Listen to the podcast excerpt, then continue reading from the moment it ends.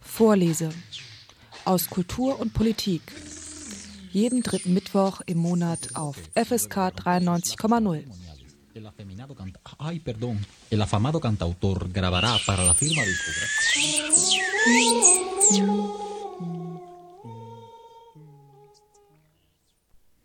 Die Debatte um die neuen Bildungspläne für die Hamburger Schulen kommt nicht zur Ruhe. Während Schulsenator Thies Rabe darauf pocht, dass sich Leistung wieder lohnen muss, geht ein Aufschrei durch die Schulgemeinschaften. Von mehr Stoff, mehr schriftlichen Arbeiten ist die Rede. Dabei möchte der Senator nur gewappnet sein für die Zukunft, da die alten Pläne angeblich in die Jahre gekommen seien. In der heutigen Sendung Vorlese widmen wir uns nun der Kritik an den neuen Bildungsplänen. Bei mir in der Sendung zu Gast sind heute Alexandra Fragopoulos von der Elternkammer und Kai Kobelt von der Lehrerkammer. Mit Ihnen spreche ich in der heutigen Sendung über die Hamburger Schullandschaft und die geplanten neuen Bildungspläne. Ich begrüße heute ganz herzlich einmal Alexandra Fagopoulos von der Elternkammer und Kai Kobel von der Lehrerkammer hier in der Sendung. Hallo, schön, dass ihr Zeit habt hallo. und da seid. Ja, hallo, guten Abend. Ich habe in der Vorbereitung der Sendung gedacht, hm, das sind Kammern, in denen ihr sitzt. Das ist landläufig nicht so besonders bekannt, was eine Lehrerkammer ist, was eine Elternkammer ist. Schülerkammer gibt es ja auch noch. Das sind alles Kammern. Aber vielleicht tut ihr mir einmal den Gefallen, zu Beginn der Sendung einmal zu erklären, mit wem spreche ich hier, während wir dann im zweiten Schritt auf euer Bündnis kommen. Das würde ich jetzt erstmal außen vor lassen, dass man einmal diese Begrifflichkeiten ähm, kennt. Wird man gewählt in die Kammer oder wird man ernannt, dass ihr das einmal kurz nacheinander vorstellt. Das wäre super. Ja, kann ich gerne anfangen, ähm, wenn, wenn ihr wollt. Also die Elternkammer ist das höchste demokratisch gewählte Gremium der Eltern in, in der Stadt Hamburg und wir vertreten 500.000, knapp 500.000 Eltern mit 260, 270.000 Schüler und Schülerinnen der Stadt Hamburg. Wir sind sozusagen die Landeselternvertretung, so könnte man das auch nennen. Und äh, generiert werden wir aus ähm, 17 Kreiselternräten. Ähm, Hamburg ist in 17 ähm, Kreiselternräte eingeteilt. Ähm, und dort wird, werden dann immer zwei äh, Mitglieder aus dem Kreiselternrat in die Elternkammer entsendet, sodass wir das komplette Spektrum abspiegeln. Von äh, Grundschule bis zu den Gymnasien, den Sonderschulen, den Stadtteilschulen sind wir berufliche Bildung. Das ist alles bei uns in der Elternkammer vertreten. Das, wenn ich richtig gerechnet habe, sind dann 34 Menschen dort drin. Also, 38. Ach, no, okay, ja, genau. Also eine, noch eine überschaubare Menge an Menschen, sodass man arbeiten kann, muss man sich das vorstellen, dass diese Elternkammer in einem Raum monatlich tagt? Also treffen sich immer diese 38 oder ist es auch manchmal so, dass kleinere Arbeitsgruppen gebildet werden? Genau, wir haben mehrere Arbeitsgruppen, die nennen sich bei uns Ausschüsse. Die gibt es so schulformspezifisch. Das heißt, wir haben einen Ausschuss für jede einzelne Schulform. Wir haben aber auch themenbezogene Ausschüsse. Zum Beispiel jetzt ganz aktuell den Ausschuss Bildungspläne ähm, den wir auch ähm, in der Elternkammer haben oder den Ausschuss Kampagne Gutes geben. Kann ich bei Gelegenheit mal vorstellen, was wir da machen. Ähm, und ähm, diese Ausschüsse, die treffen sich einmal im Monat und wenn es mal richtig akut ist, dann auch mehrmals ähm, im Monat. Und die Elternkammer an sich, also das Plenum, alle 38 treffen sich dann einmal im Monat.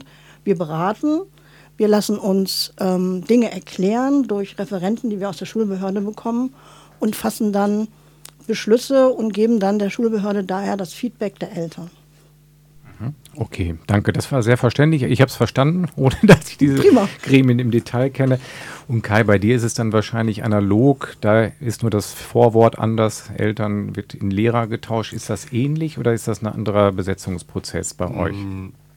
Ja, nicht ganz so analog. Also was analog ist, ist, dass die Lehrerkammer äh, genauso ein äh, Gremium ist, das in der Hamburger, im Hamburger Schulgesetz äh, verankert ist, neben dem Landesschulbeirat und auch der Schülerinnenkammer. Und wir halt ein beraten, die Behörde beraten und zu hören sind zu äh, entsprechenden Gesetzen, Verordnungen und Rahmenrichtlinien, also so dieser übergeordneten Ebene, was Schule und Bildungslandschaft betrifft. Und äh, wir sind gewählte Mitglieder, also die Lehrerkammer setzt sich aus gewählten Mitgliedern der beiden äh, äh, größeren Vertretungen der, der ähm, Lehrer zusammen, nämlich der GEW und des äh, DLHs, wobei das ziemlich einseitig ist. Also die GEW stellt von den 40 Mitgliedern stellt die 37 und der DLH ist dann mit drei Leuten vertreten. Okay, da ist ein kleines Ungewicht, ein Ungleichgewicht zu erkennen, aber die GEW ist auch die weitaus größere Interessenvertretung, ne? Genau, wenigstens hier in Hamburg und vielleicht müsste man da nochmal so einen Unterschied machen zum, äh, zum GPR.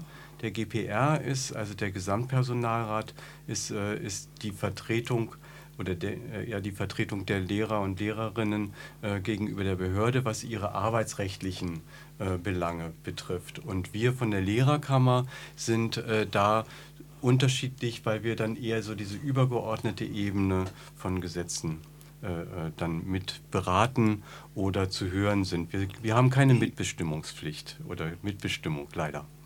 Mhm. Und ähm, äh, wenn du da jetzt erzählst, du bist als Lehrer dort angestellt, in welcher Schulform arbeitest du selbst? Ich, ich selber bin äh, Berufsschullehrer.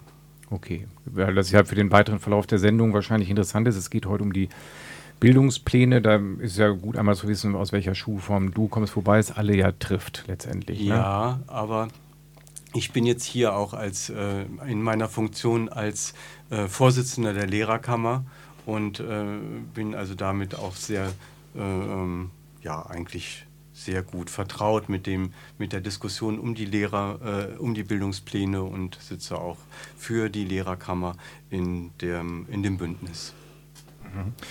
Ja, vielen Dank. Ihr habt jetzt schon zwei, dreimal ist das Wort Bildungspläne schon gefallen. Bevor wir da einsteigen und in den Inhalt der heutigen Sendung dann nochmal genauer und in die Tiefe gehen, was diese Bildungspläne für die Schullandschaft bedeuten, wäre nochmal wichtig, dass ihr ja nicht eigentlich als Vertreter, Vertreterin dieser Kammern heute hier seid, sondern als Vertreter und Vertreterin eines großen Bündnisses. Da muss ich Richtig. ehrlich gesagt sagen, ich habe es mir in der Vorbereitung der Sendung jetzt nochmal angeguckt ähm, und runtergescrollt. Das ist eine unfassbar lange Latte an Organisationen, Verbänden, die da beteiligt sind das war in der Vorbereitung der Sendung, hatten wir ja schon drüber gesprochen, noch nicht einfach. Mit wem spricht man da eigentlich über die Bildungspläne, weil so viele Akteure daran beteiligt sind. Ihr seid stellvertretend für dieses Bündnis heute da. Dann jetzt noch direkt nochmal die Frage danach. Die Kammern sind erklärt.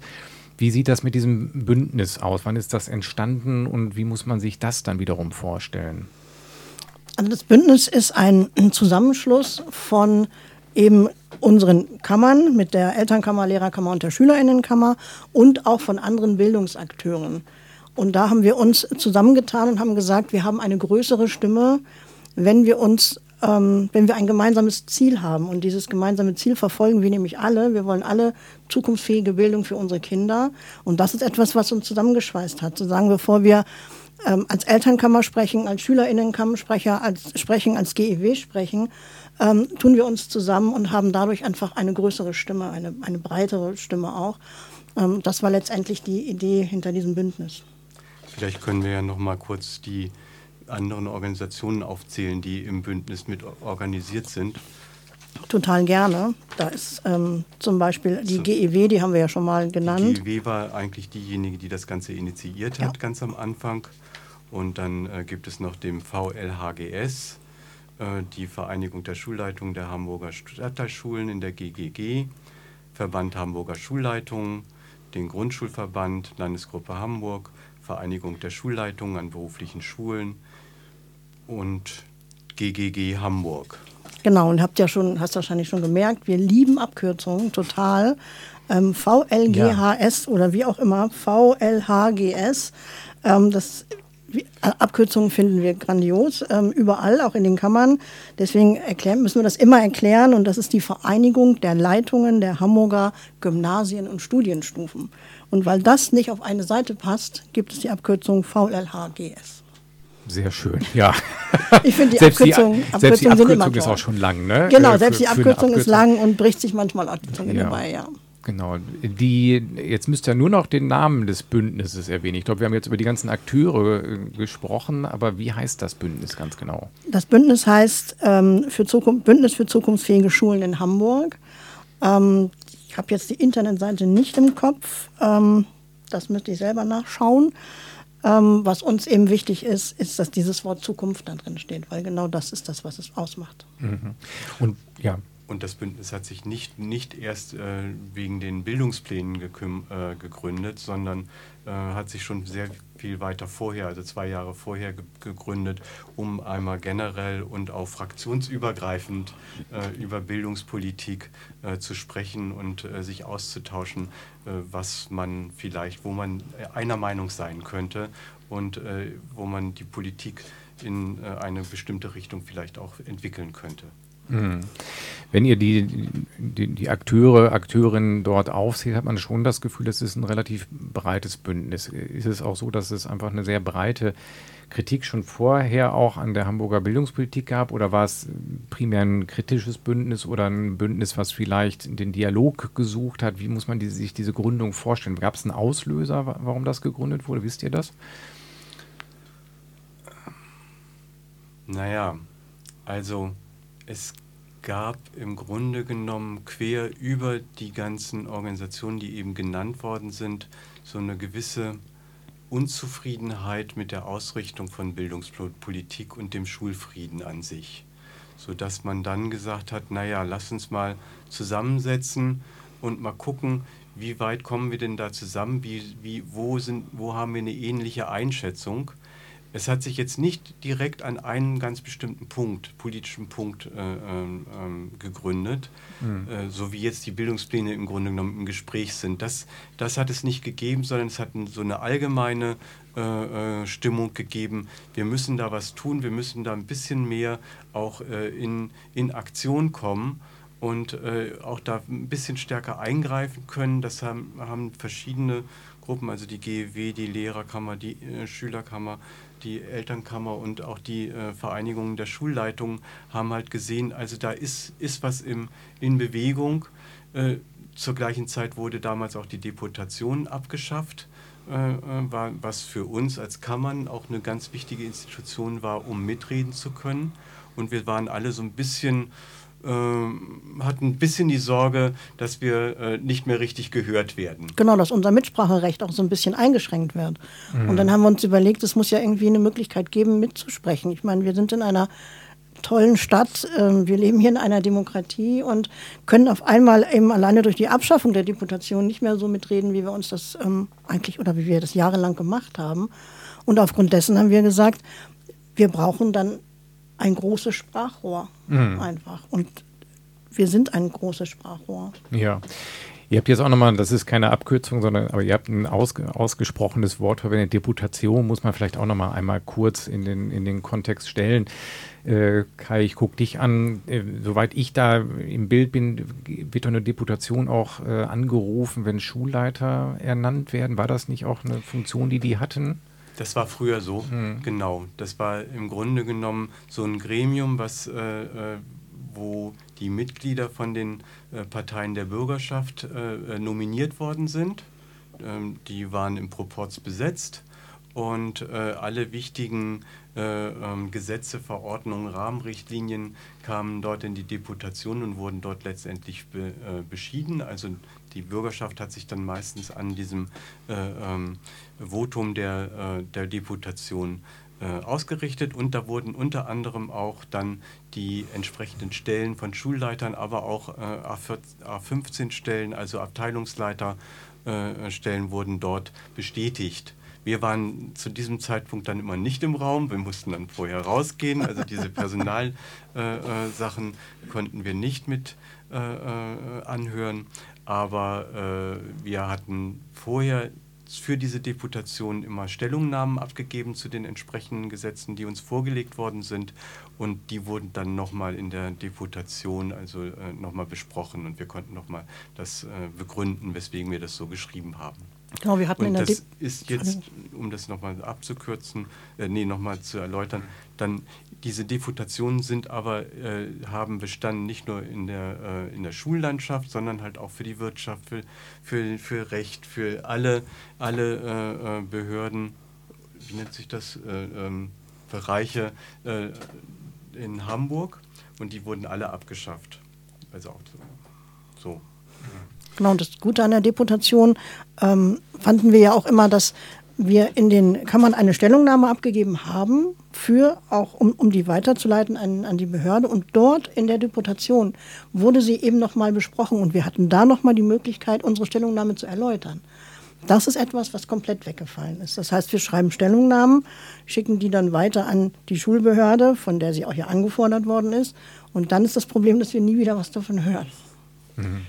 Ja, äh, die, es hat sich aber jetzt so entwickelt und da muss, das muss man dann auch eher, eher fairerweise sagen und auch ehrlicherweise, dass äh, Herr der Senator Rabe dann ähm, doch auf ich weiß nicht aus welchem Grund, vielleicht auch aus unserem Druck heraus, äh, einen, ein Format äh, gefunden hat, wo wir uns jetzt alle ja. drei Monate ja. mit den Spitzen der, äh, der Behördenleitung, also mit Herrn Senator Rabe und äh, Herrn Altenburg-Hack, oder die, den entsprechenden Referenten, die äh, für das entsprechende Gesetz dann zuständig sind, äh, dann treffen und äh, wo dann unsere Stellungnahmen, die, wofür wir gebeten worden sind, dann nochmal äh, ähm, ja, besonders diskutiert werden oder, oder uns nochmal rückgespiegelt wird, ja. weswegen das jetzt nicht aufgenommen mhm. wird mhm. oder was da vielleicht äh, interessant dran ist. Ja, Sodass wir dann unter diesem Format, muss ich sagen, ich weiß nicht, wie es dir geht, aber ähm, doch mehr diskutieren können als in der Deputation. Also mehr ja. Rede, Redefreiheit und Rede, Redelänge haben. Ja, da gebe ich dir recht. Das ist tatsächlich diese, diese Beiratssitzungen, so sind sie erstmal mhm. benannt worden, einen anderen Namen haben wir noch nicht äh, dafür, die sind schon etwas intensiver als die Deputation, weil natürlich auch ähm, jeder, da, der da sitzt, auch gen genau sein Fachgebiet dort ähm, widerspiegelt. Das ist schon sehr, sehr angenehm. Der einzige Nachteil ist eben, dass diese Beiratssitzungen nicht irgendwie gesetzlich verankert sind oder festgeschrieben sind, so dass wir auch die Befürchtung haben, dass es irgendwie dazu kommen kann, dass der Senator sagt, jetzt habe ich keine Lust mehr oder mhm. jetzt will ich das doch nicht mehr machen oder mir fehlt die Zeit oder was auch immer, so dass wir dann dieses eigentlich wirklich gute Format dann verlieren. Und das würde ja wieder so ein Stückchen weniger Mitspracherecht sein. Mhm. Das wäre schön. Ja, ist euch eigentlich klar, warum wurde das, ich weiß es nicht, wurde das öffentlich kundgetan, warum die, warum die Deputation abgeschafft worden ist? Gab es da eine Begründung? Ich glaube, das war ein Beschluss das irgendwie war, im Senat, also, ne? Ja, aber die Grünen haben da ganz stark drauf gedrungen. Mhm. Und ähm, die haben, also normalerweise, ja, man braucht halt eine Zweidrittelmehrheit, weil es, äh, ähm, also weil es schon sehr hoch angehängt war, diese Deputation. Und das hatte hat die grüne äh, SPD-Regierung zurzeit. Und ähm, ich kann da jetzt nur drüber spekulieren, weswegen das letztendlich äh, ähm, dann abgeschafft worden ist. Das will ich jetzt in diesem Zusammenhang nicht machen. Nee, das machen wir in dem Zusammenhang nicht. Ihr hört die Sendung Vorlese und in der heutigen Sendung sind Alexandra Fragopoulos von der Elternkammer und Kai Kobel von der Lehrerkammer zu Gast, aber im Namen eines Bündnisses, äh, Bündnis für die Zukunft der Schulen. Das müsst ihr mir gleich nochmal äh, korrigieren, wenn ich das falsch ausspreche. Und wir sprechen heute in der Sendung über die geplanten Bildungspläne. Und jetzt widmen wir uns auch endlich dem Thema der Sendung, aber es war wichtig, euch einmal detailliert vorzustellen. Die Bildungspläne in Hamburg sollen überarbeitet werden. Das ist eine Sache, die jetzt seit einem halben Jahr, habe ich es mitbekommen, so durch die Medien geistern, dass äh, Senator Rabe auch mit unglaublicher Werf da Werbung für macht und sagt, wir sind nicht mehr zukunftssicher, Leistung muss sich lohnen und diverse Zitate geistern da so rum. Von Anfang an ist das auf große Kritik gestoßen. Jetzt hatte ich den Eindruck, die letzten ein, zwei Monate ist es ruhiger geworden, weil Medien sich natürlich auch zurückgezogen haben aus dem Thema. Was ist genau geplant? Welche Schulen sind betroffen? Wirklich von Grundschule bis Gymnasium, Stadtteilschule, Förderschulen? Ist es die gesamte Bildungslandschaft, die betroffen ist? Ja, da ist, äh, sind alle von betroffen. Alle Schüler und Schülerinnen der Stadt Hamburg sind davon betroffen. Es gibt neue Bildungspläne, die den SchülerInnen der Stadt Hamburg erzählen sollen, so sollt ihr lernen und das, da sollt ihr lernen und das sollt ihr nicht machen. Und so soll es am Ende aussehen. Das bedeutet, also als, das muss man jetzt auch nochmal wahrscheinlich, Entschuldigung, jetzt habe ich die unterbrochen, aber man muss es nochmal runterbrechen. Bildungspläne für die Hörer und Hörerinnen, die das nicht kennen, sind halt ein Fächerkanon, gibt vor, in Mathe wird in dem Schuljahr das und das behandelt, in Erdkunde wird das und das behandelt. Und ähm, daran muss eine Schule sich halten. Man hat aber, glaube ich, auch noch einen pädagogischen Spielraum zu sagen, man darf auch nochmal links und rechts Themen behandeln. Darum geht es im Grunde genommen. Also einmal muss man vielleicht nochmal sagen, im Moment die Bildungspläne, die im Moment entworfen werden, gehen um die Grundschule und um die Gymnasien und da halt auch die äh, Gymna äh, beruflichen Gymnasien, von da aus sind die Berufsschulen da auch eingebunden. Äh, und äh, die Bildungspläne geben im Grunde genommen an, was in den Fächern zu unterrichten ist. Und genau da ist dann auch der Punkt, wenn die Bildungspläne halt zu viel vorschreiben, also inhaltlich, dann bleibt da nicht viel Freiheit, weil wir natürlich auch nur ganz bestimmte Stundenkontingent haben, um zum Beispiel Englisch zu unterrichten oder Mathe oder, äh, oder Deutsch, wobei bei Mathe es noch relativ gut zu planen ist.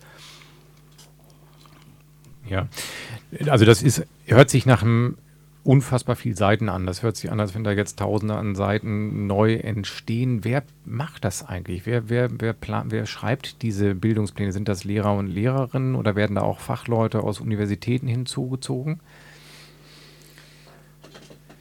Ja, also da es ist ein bisschen intransparent, wer dafür jetzt letztendlich, letztendlich eigentlich äh, ausgewählt worden mhm. ist. Ähm, und das ist auch so ein bisschen manchmal der Punkt, wo wir kritisieren.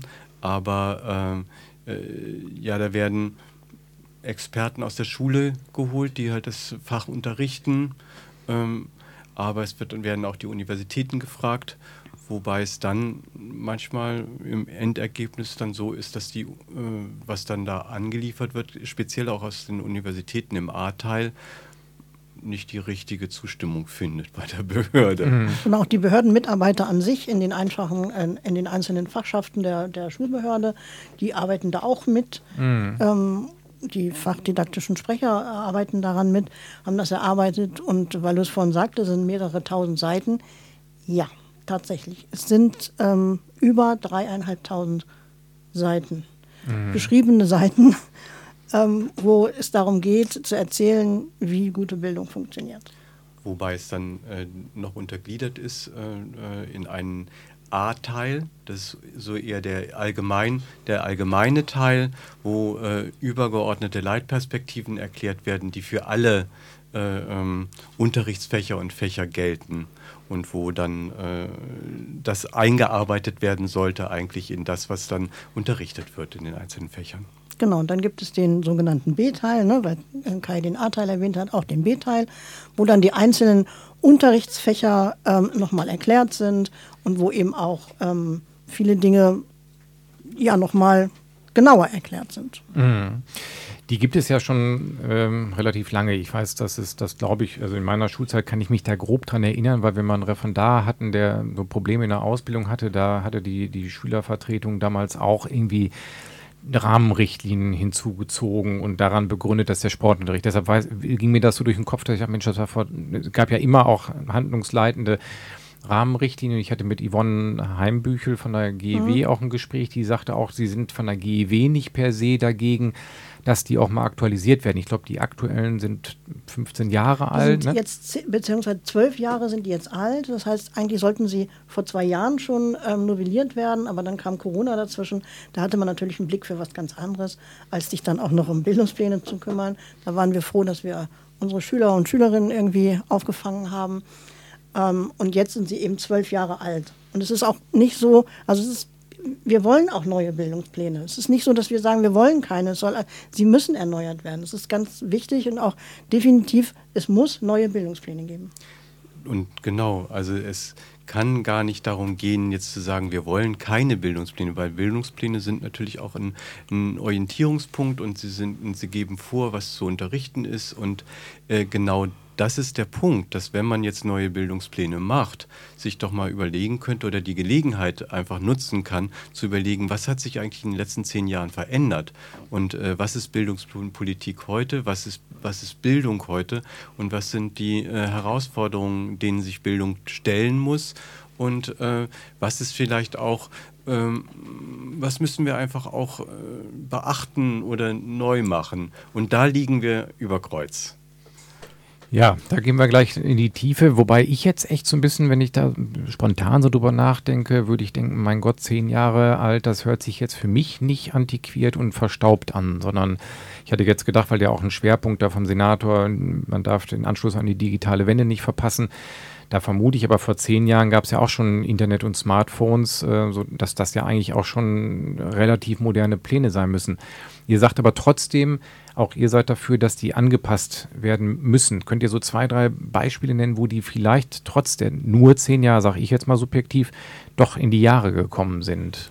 Na, das allerbeste Beispiel ist ähm, Bildung für nachhaltige Entwicklung. Also alles, was mit Klima zu tun hat, alles, was mit, mit unserem Leben zu tun hat, das ist ähm, ein unheimlich aktuelles Thema und das wird uns die nächsten Jahrzehnte weiter beschäftigen. Das gibt es in den alten Bildungsplänen null, weil es einfach noch kein Thema war. Das, das gab es einfach zu der Zeit ähm, vor zehn Jahren noch gar nicht. Und das ist, glaube ich, ein unheimlich wichtiges Thema, genau wie ähm, die Diversität unserer Schüler und Schülerinnen zum Beispiel. Das spiegeln die alten Bildungspläne auch überhaupt nicht wider. Die neuen übrigens auch nicht. Mhm.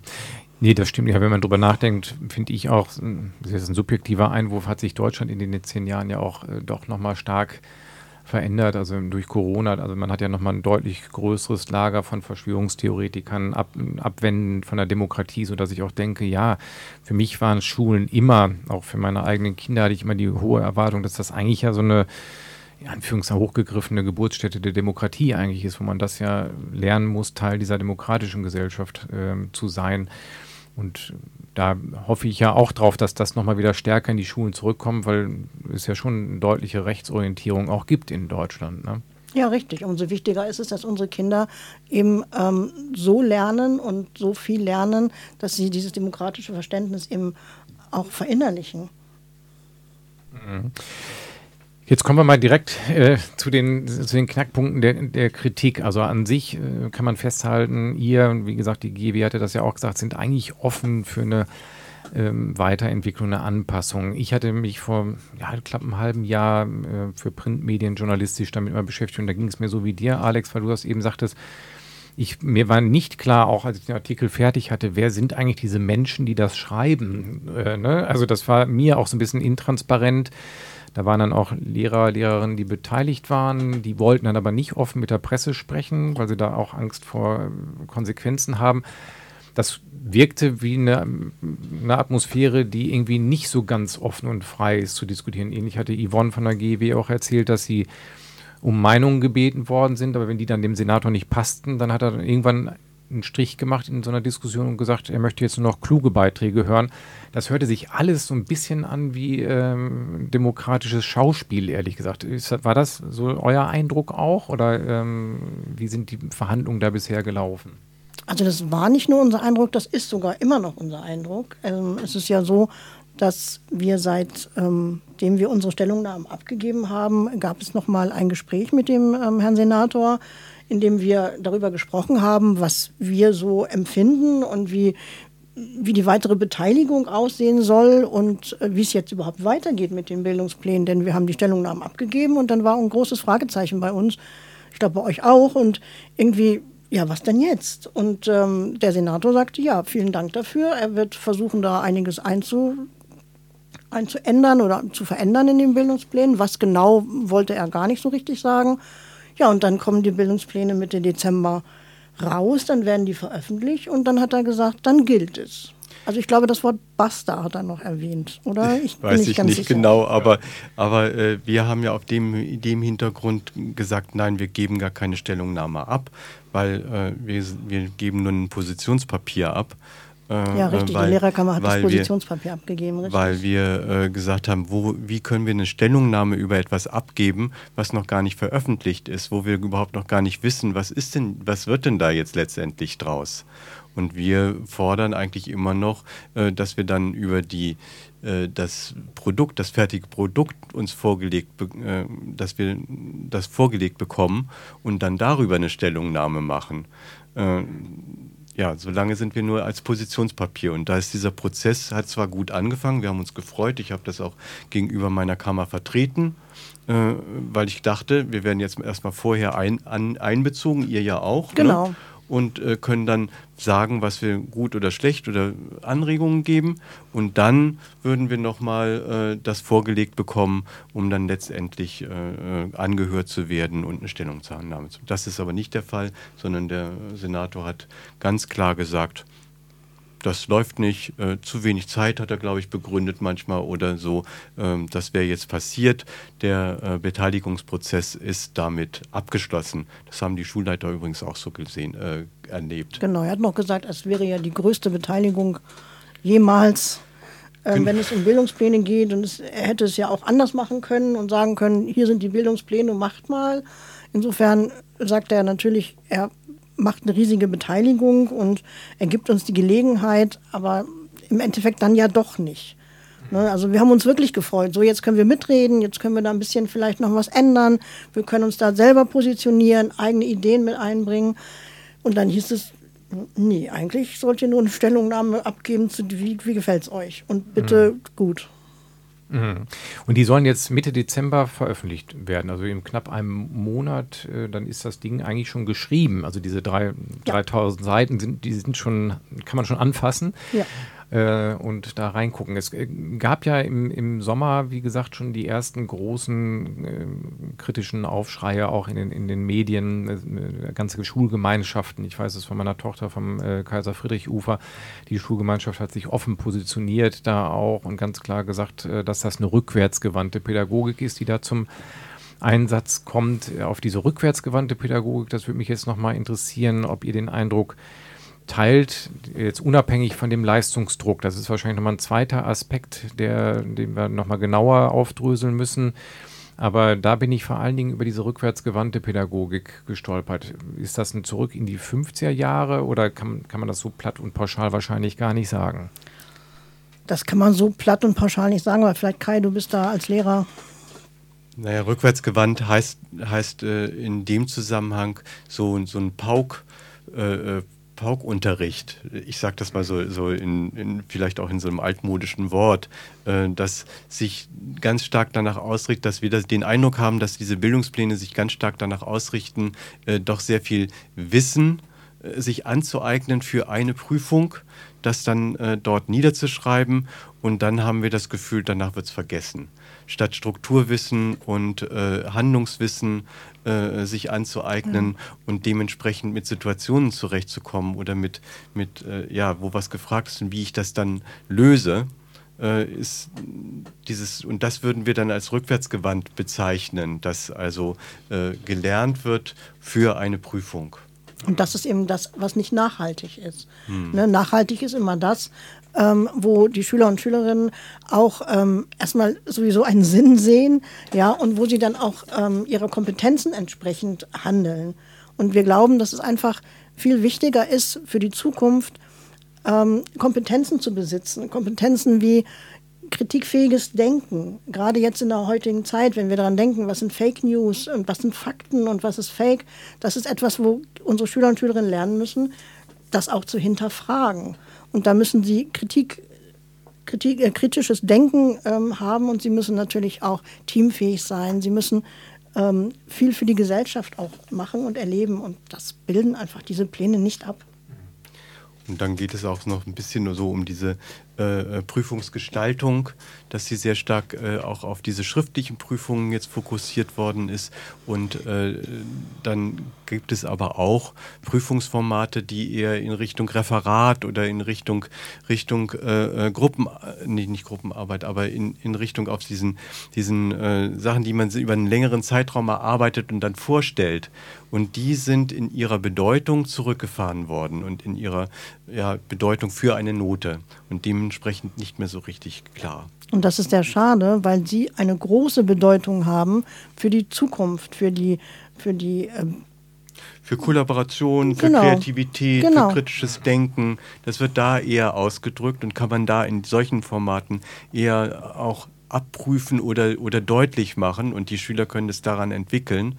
Und äh, wenn man dann also nur schriftliche äh, Klausuren schreiben lässt, dann fällt dieser gesamte äh, pädagogische Zusammenhang fällt einfach weg, weil man, weil man als Lehrer und Lehrerin dann eher in diese Richtung ähm, äh, den Unterricht auch entwickelt. Und da, weil du das ansprichst, habe ich eher das Gefühl, dass dieser Bereich äh, eher noch dringend gestärkt werden müsste, weil man nicht sowieso den Eindruck hat bei der Betrachtung der Hamburger Schullandschaft, gerade die Gymnasien ist, äh, irgendwann hat man diesen Begriff Bulimie lernen geprägt. Es ist ja jetzt mit den alten Plänen auch so, dass man teilweise Schüler und Schülerinnen das Gefühl haben, sie üben bis zur nächsten Klausur spucken das Wissen aus und das, was ihr gesagt habt, in Zusammenhängen denken, demokratischer Diskurs, streiten, erlebe ich wenig, was gelernt wird. Und das passt zu dem, ich hatte neulich ein Gespräch mit einer Hamburger Kinder- und Jugendpsychologin, die sagte, ihre Praxis, das ist ein subjektiver Eindruck, ein einziger, ich habe keine Querschnittsstudie gemacht, die sagte, ihre Praxis ist voll von äh, Kindern und Jugendlichen, die an diesem System, was jetzt herrscht, also mit diesem hohen Leistungsdruck und dem fehlenden sozialen Lernen untereinander nicht klarkommen. Viele vereinsamte Schüler und Schülerinnen, die gar nicht in so einem Kontext gebettet sind. Und die ist so ein bisschen die Hutschnur geplatzt und gesagt, sie versteht es nicht. Sie würde manchmal denen eher empfehlen, fahrt mit denen ein halbes Jahr segeln, kommt als Gruppe zusammen und beginnt dann bitte das Lernen. Und sie sagt, es ist scheinbar auch jetzt schon, das wird ja scheinbar dann noch schlimmer, so ein Fokus darauf, einfach noch mehr, was du gesagt hast. Früher nannte man das Nürnberger Trichter, immer mehr Wissen reinzukippen in die armen Kinder. Ne? Ja, das ist dieser Drill, ne? also lernen, lernen, lernen ähm, das Lernen einmal, das was Gelernte einmal ausspucken und Neues, Neues lernen. Und das ist das, also Gratulation an diese Kinderpsychologin, die das super erkannt hat. Das UKE hat dazu eine ganze Studie gemacht, die sogenannte COPSI-Studie, ähm, die sagt, dass 30 Prozent mehr, mehr äh, Kinder tatsächlich psychische Probleme haben. Und das hat sich natürlich durch Corona jetzt auch verstärkt, natürlich. Das ist dazugekommen. Aber Schule ist einfach mehr als ein Lernort. Also Schule ist der Ort, der, ein sozialer Ort. Dort verbringen die Kinder und Jugendlichen unheimlich viel Zeit. Und deswegen muss das auch ein ganz toller Ort sein, wo die Kinder gerne hingehen und wo die Kinder nicht nach Hause kommen, weinen und sagen, ich kann nicht mehr. Und das passiert nicht nur in den Gymnasien, das denkt man oft, sondern auch in den Stadtteilschulen und auch bereits in den Grundschulen sitzen die Kinder zu Hause, weinen vor ihren Hausaufgaben, weil sie sagen, ich kann das nicht, ich verstehe diese Matheaufgabe nicht, ich kann es einfach nicht und in Tränen ausbrechen. Und es bleibt einfach dem Lehrpersonal keine Zeit, sich auf diese Kinder zu fokussieren und zu sagen, wir unterstützen, weil einfach dann der Lernstoff weitergehen muss. Es muss immer weiter, immer weiter, immer weiter. Und das können unsere Kinder und Jugendlichen gar nicht. Und ich finde auch, sie sollen das auch gar nicht. Sie sollen sich frei entfalten, sie sollen auch lernen, ähm, mit ihrem Tempo klarzukommen, sie sollen ähm, lernen, dass man auch nicht immer perfekt sein muss. Und dazu kommt ja auch noch, dass, dass wir nur diese achtjährige Schulzeit haben, statt neun Jahren. Ne? Also das war ja schon mal schon der, der erste Zusammen, äh, Zusammendrücken von äh, Inhalt, was wir früher ja. in neun Jahren hatten, auf acht Ihr hört die Sendung Vorlese und wir sind mittendrin in der Debatte um die neuen Bildungspläne, die in Hamburg an den Schulen jetzt kommen sollen. Im Dezember sollen sie veröffentlicht werden. Zum Schuljahr 23, 24 sollen sie nach dem Wunsch von Senator Thies Rabe Gültigkeit in Hamburg erreichen. Und bei mir zu Gast sind Vertreter der Elternkammer, Lehrerkammer und äh, ein, von einem breiten Bündnis, was sich mit diesen Bildungsplänen kritisch beschäftigt.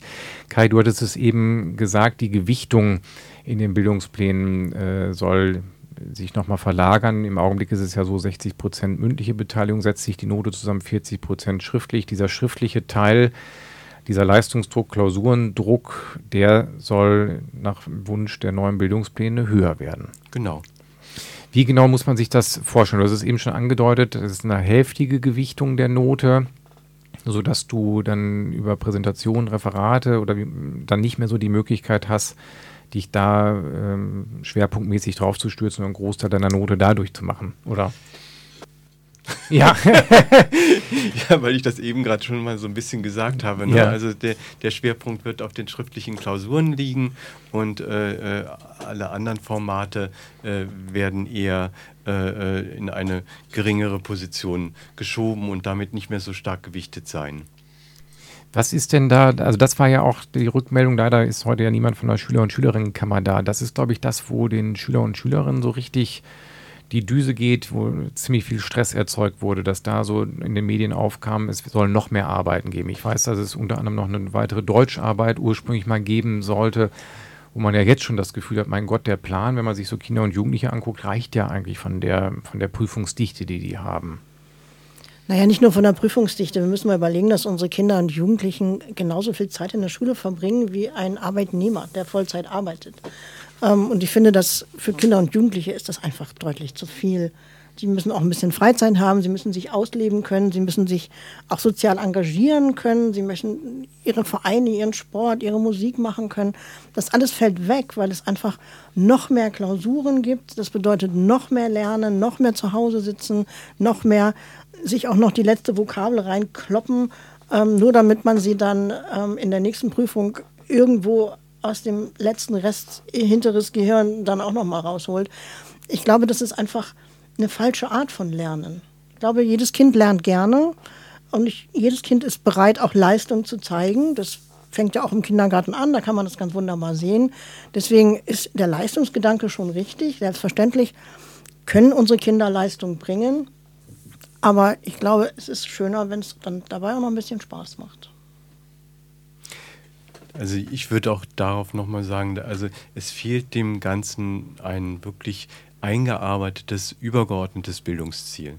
Auch wenn wir im A-Teil Leitperspektiven haben, die gar nicht so schlecht sind von dem Bildungsplan, aber sie sind einfach nicht richtig eingearbeitet worden. Sie sind nicht konsequent äh, in die, in die äh, Bildungspläne für die einzelnen Fächer eingearbeitet worden. Und das ist, glaube ich, der Haupt, das, das Hauptproblem. Da sind mehrere Prozesse parallel gegangen in der Entwicklung und nicht ineinander äh, äh integriert worden. Und das ist nur ein, ein Problem dieser äh, ähm, äh, Leistungsbeurteilung so wie wir das sehen. Mhm. Aber es ist dann insgesamt, wenn du sagst A und B-Teil, dann ist, ähm, dann hört sich es jetzt so an, ohne dass ich sie gesehen habe, dass der A-Teil noch so einigermaßen geht und das Eingemachte kommt dann im B-Teil. Muss man sich das denn auch über alle Fächer hinweg so vorstellen, dass es dann eine Verdichtung gibt oder eine engere Fassung dessen, was ein Lehrer oder Lehrerin machen darf oder kann? Oder gibt es noch Spielräume, wo man sagt, Mensch, es ist ein aktuelles Ereignis, wir machen jetzt einfach drei, vier Debattenstunden, um über dieses Ereignis debattieren zu lernen. Ist das weiterhin möglich oder wird das Korsett wirklich enger durch die Pläne? Also wir haben das Gefühl, dass es enger wird, dass vorgeschrieben wird, das, das, das, das und das muss in der Zeit oder bis zum Ende eines Schuljahres äh, muss das und das Thema bearbeitet sein.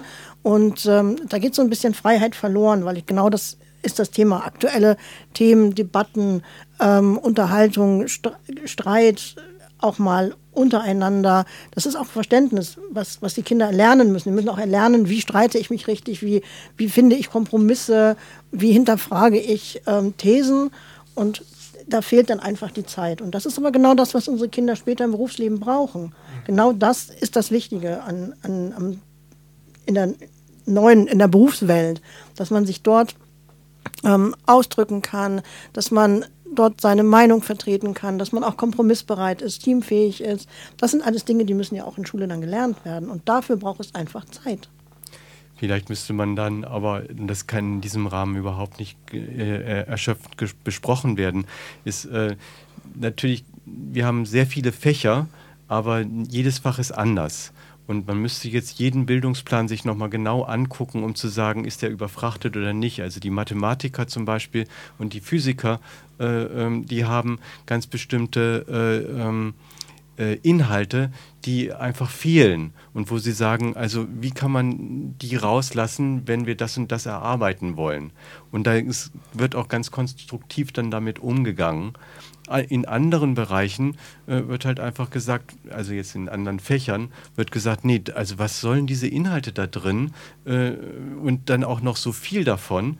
Äh, wir brauchen eigentlich mehr, mehr Freiheit, um das, was, was du gesagt hast, äh, Alex, dann auch zu entwickeln und pädagogisch äh, in, nach vorne zu bringen. Also so allgemein kann man es halt dann doch nicht sagen und das würde ich auch denke ich mir, würde dem ganz, der ganzen Arbeit, die da auch reingeflossen ist, denn da haben sich ja ganz viele Menschen auch mit Gedanken gemacht, würde man dann, glaube ich, ein bisschen ungerecht sein. Ja. Also es, wenn wir jetzt mal so das Thema nehmen, Digitalisierung. Digitalisierung findet in diesen Bildungsplänen eigentlich immer so statt, nach, als noch on top Dabei ist Digitalisierung etwas, was einfach immer dabei ist. Also man sieht ja heute kaum noch ein Kind, ohne dass das Handy irgendwie angewachsen ist.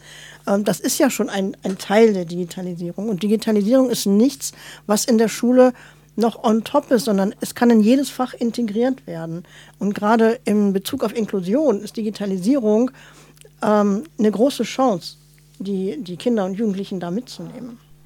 Du hast ein gutes Stichwort gegeben, Alex, weil das muss ich in Anbetracht der Zeit, weil die Zeit rast ja immer in so Sendungen, das war äh, der schon fast am Ende der Sendung angelangt, aber den Punkt würde ich gerne aufgreifen, weil du gesagt hast, äh, den Begriff Inklusion nochmal verwendet hast. Und das ist ein Punkt, der ja auch sehr stark kritisiert wurde, wo ich auch erschrocken war, dass man so denkt, mein Gott, nach wie vielen Jahren, das war ja noch Christa Goetsch, als die Inklusion startete in Hamburg, wir brauchen jetzt gar nicht aufdröseln, wie sie hier läuft. Das ist, dass da unfassbar noch ein neues Fass ist an, an Kritik an Kindern, die da einfach mitlaufen. Das ist ein anderes Thema für sich.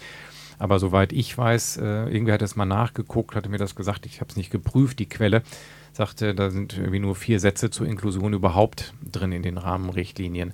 Ist das ähm, euer Eindruck? Weil das ist ja ein Punkt, wo ich mich frage, wie sollen das Grundschulen, Stadtteilschulen, vielleicht auch Gymnasien stemmen, wenn sie Kinder mit und ohne Behinderung da sitzen haben, mit und ohne Verhaltensschwierigkeiten. Wie, wie wird das abgedeckt in solchen äh, Rahmenrichtlinien? Ist es wirklich zu wenig dort drin enthalten? Also Inklusion ist eigentlich so gut wie gar nicht enthalten. Und ich möchte ganz zu Anfang mal sagen, dass Inklusion etwas unheimlich Wichtiges in unserer Gesellschaft ist. Inklusion bedeutet, wir sind vielfältig und wir wollen alle miteinander etwas erreichen. Und das Wort miteinander ist da ganz wichtig. Und Inklusion bedeutet, dass wir alle Menschen, Kinder und Jugendliche mitnehmen, soweit sie, wir sie mitnehmen können. Das ist Inklusion. Aber Inklusion hat tatsächlich nur vier Sätze und das Wort Diversität und Barrierefreiheit kommt überhaupt nicht vor in den Bildungsplänen. Gar nicht einmal. Und das ist, glaube ich, auch ganz, ganz wichtig, um sich das nochmal noch mal deutlich zu machen. Äh, diese Vielfältigkeit, äh, meines Erachtens ist ganz oft, wenn in, über Inklusion geredet wird, dann hat man immer das Bild eines körperlich, äh, ein, einer körperlichen Behinderung oder äh, ähm, vielleicht auch so nochmal eine Lern, Lernschwäche. Aber äh, das ist viel mehr. Also von meinem, meiner Auffassung ja. her äh, bedeutet Inklusion viel, viel mehr. Und äh, Diversität äh, drückt das ganz gut aus. Alle sind verschieden. Und viele sind verschieden. Und wir haben äh, äh, ja, Verhaltensauffälligkeiten, wir haben Probleme im sozialen Umfeld, wir haben die, die in die Schule reinschwappt, äh, womit wir umgehen müssen. Und alles das wäre für mich ein Aspekt der Inklusion und äh, da müsste man auch nochmal, und das ist bestimmt eine ganz, ganz andere Diskussion nochmal, aber äh, sehr wertvoll, über Inklusion an sich mal reden, äh, was man darunter versteht. Denn auch im schulischen Bereich sind wir uns da nicht unbedingt immer einig. Genau, und Inklusion bedeutet auch, dass wir jedes Kind, was in einer Schule ist, bestmöglich unterstützen und auch bestmöglich fördern. Und das gerade kann man wunderbar in Zusammenhang mit der Digitalisierung, was aber in diesen Bildungsplänen überhaupt nicht drinsteht. Und das ist auch der Punkt, wo wir sagen, nein, wir wollen diese Bildungspläne nicht. Wir wollen neue Bildungspläne, ja. Wir wollen zukunftsfähige Bildung für unsere Kinder, ja, das wollen wir. Ja, wir wollen uns richtig neu aufstellen, wir wollen alle Themen da drin haben, aber mit diesen Plänen ist das einfach nicht möglich. Alex, das ist ein hervorragendes Schlusswort. Wir könnten stundenlang weitermachen. Wir sind am Ende der Sendung angelangt. Ich danke euch ganz herzlich, dass ihr einmal heute hier mit mir das Gespräch geführt habt über die Hamburger Bildungspläne. Und man erreicht euer Bündnis durch eine Internetsuche. Ich danke ganz herzlich und wünsche euch weiterhin äh, viel Erfolg, dass die Bildungspläne vielleicht doch noch angepasst werden, sodass demokratisches Lernen weiterhin möglich bleibt. Vielen Dank. Ja, herzlichen ja, Dank. Dank. Herzlichen Dank, Guido.